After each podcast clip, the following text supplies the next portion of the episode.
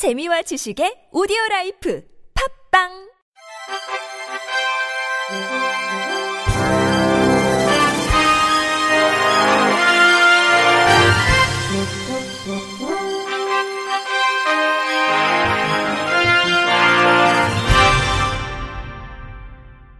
청취자 여러분 안녕하십니까? 12월 20일 목요일 KBRC 뉴스입니다.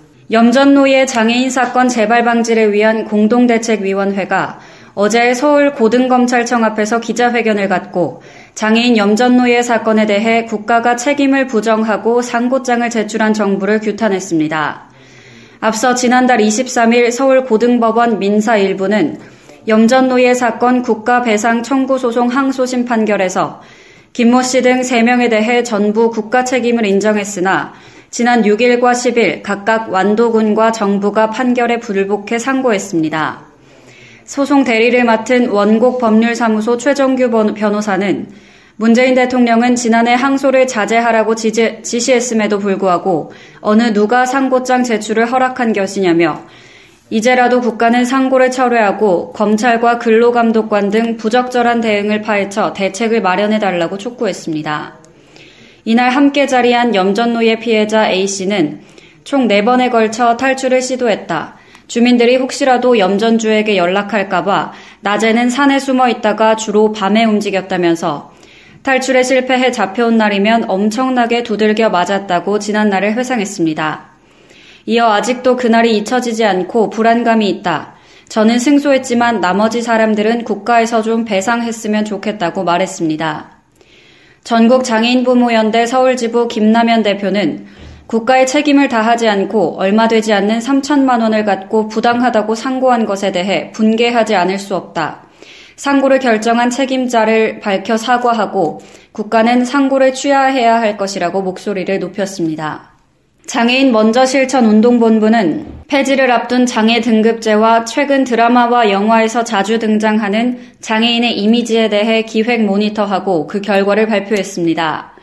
언론에 나타난 장애 등급제는 올 1월부터 11월까지 네이버와 다음에 장애 등급제 관련 보도를 지난 2013년 보도 기사와 비교해 분석했습니다.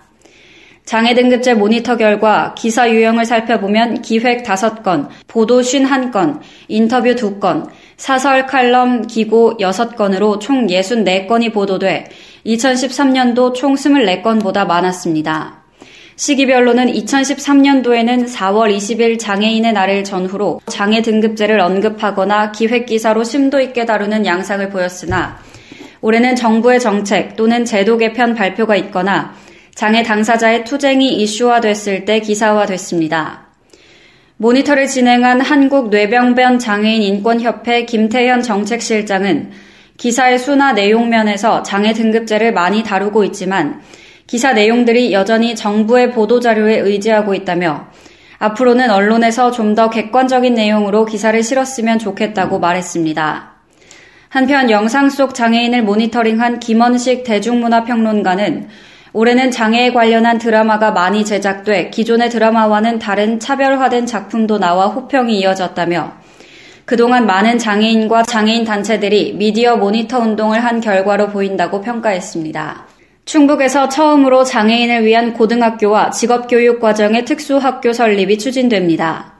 충청북도 교육청은 현재 유치원, 초중고와 전공과 등 44개 학급을 운영하는 특수학교인 청주 해원학교에서 고등학교 12학급, 전공과 4학급을 분리한다는 계획입니다.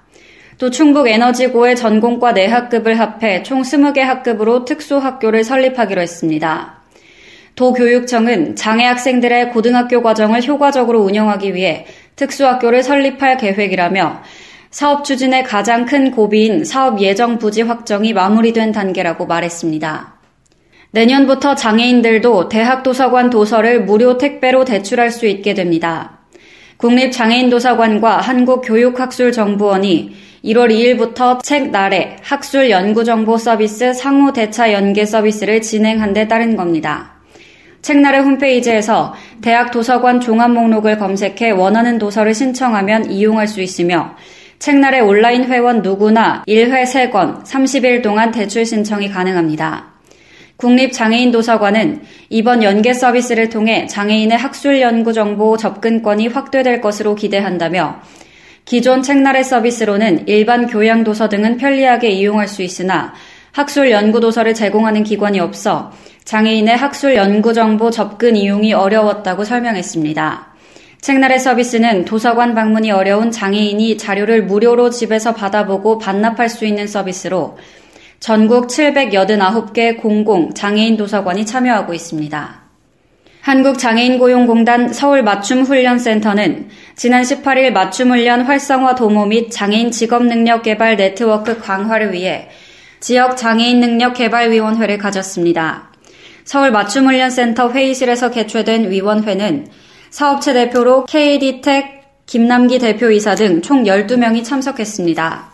이날 위원회에서는 맞춤 훈련 사업 소개와 함께 향후 맞춤 훈련 연계 방향, 장애인 고용 활성화 방안 등이 논의됐습니다. 박재술 센터장은 서울 맞춤훈련센터는 정기적으로 위원회를 열어 업체와 네트워크를 강화하고 이를 토대로 추후 맞춤훈련 사업의 기반을 더욱 탄탄히 하도록 힘쓰겠다고 말했습니다. 삼성화재는 서초동 삼성화재 본사에서 시각장애인 14명에게 안내견을 무상 기증했습니다. 기증식은 안내견들의 성장 과정을 담은 영상 상영, 1년 동안 예비 안내견을 맡아 길러준 자원봉사자에 대한 감사장 전달, 안내견 기증 등의 순으로 진행됐습니다. 대학 3학년 때 첫 안내견을 기증받은 후 두 번째 안내견을 맞이하는 현지수 씨는 대학 생활에 이어 직장 생활에서도 안내견이 동반자 역할을 해주고 있어 든든하다며 동료뿐만 아니라 옆 부서원들이 점심시간을 이용해 하라와 산책을 희망할 정도로 인기가 많다고 말했습니다. 삼성화재는 지난 1993년부터 지금까지 총 215마리의 안내견을 무상으로 기증했고, 현재는 57마리의 안내견들이 파트너와 활동하고 있습니다. 한국사회복지협의회와 하나금융나눔재단이 최근 한국사회복지회관 6층 소회의실에서 장애인 거주시설 인프라 구축과 생활 환경 개선을 위한 차량 전달식을 가졌습니다. 이날 거주시설에 생활하는 장애인들이 의료, 일상생활 등 욕구에 맞는 복지 서비스를 적기에 이용할 수 있도록 소형 차량 10대를 지원했습니다. 또한 이와 별개로 노후화된 장애인 거주시설 11곳을 선정해 거주인들이 쾌적한 생활에서 생활할 수 있도록 시설 개보수를 진행할 예정입니다. 양 기관은 소규모 장애인 거주시설 지원을 통해 장애인들에게 안전한 환경을 제공하고 이들이 지역사회 주민들과 함께 살아갈 수 있도록 앞장설 계획입니다. 끝으로 날씨입니다. 내일 역시 전국적으로 포근한 날씨가 계속되는 가운데 대기 상황도 계속해서 좋지 않을 전망입니다.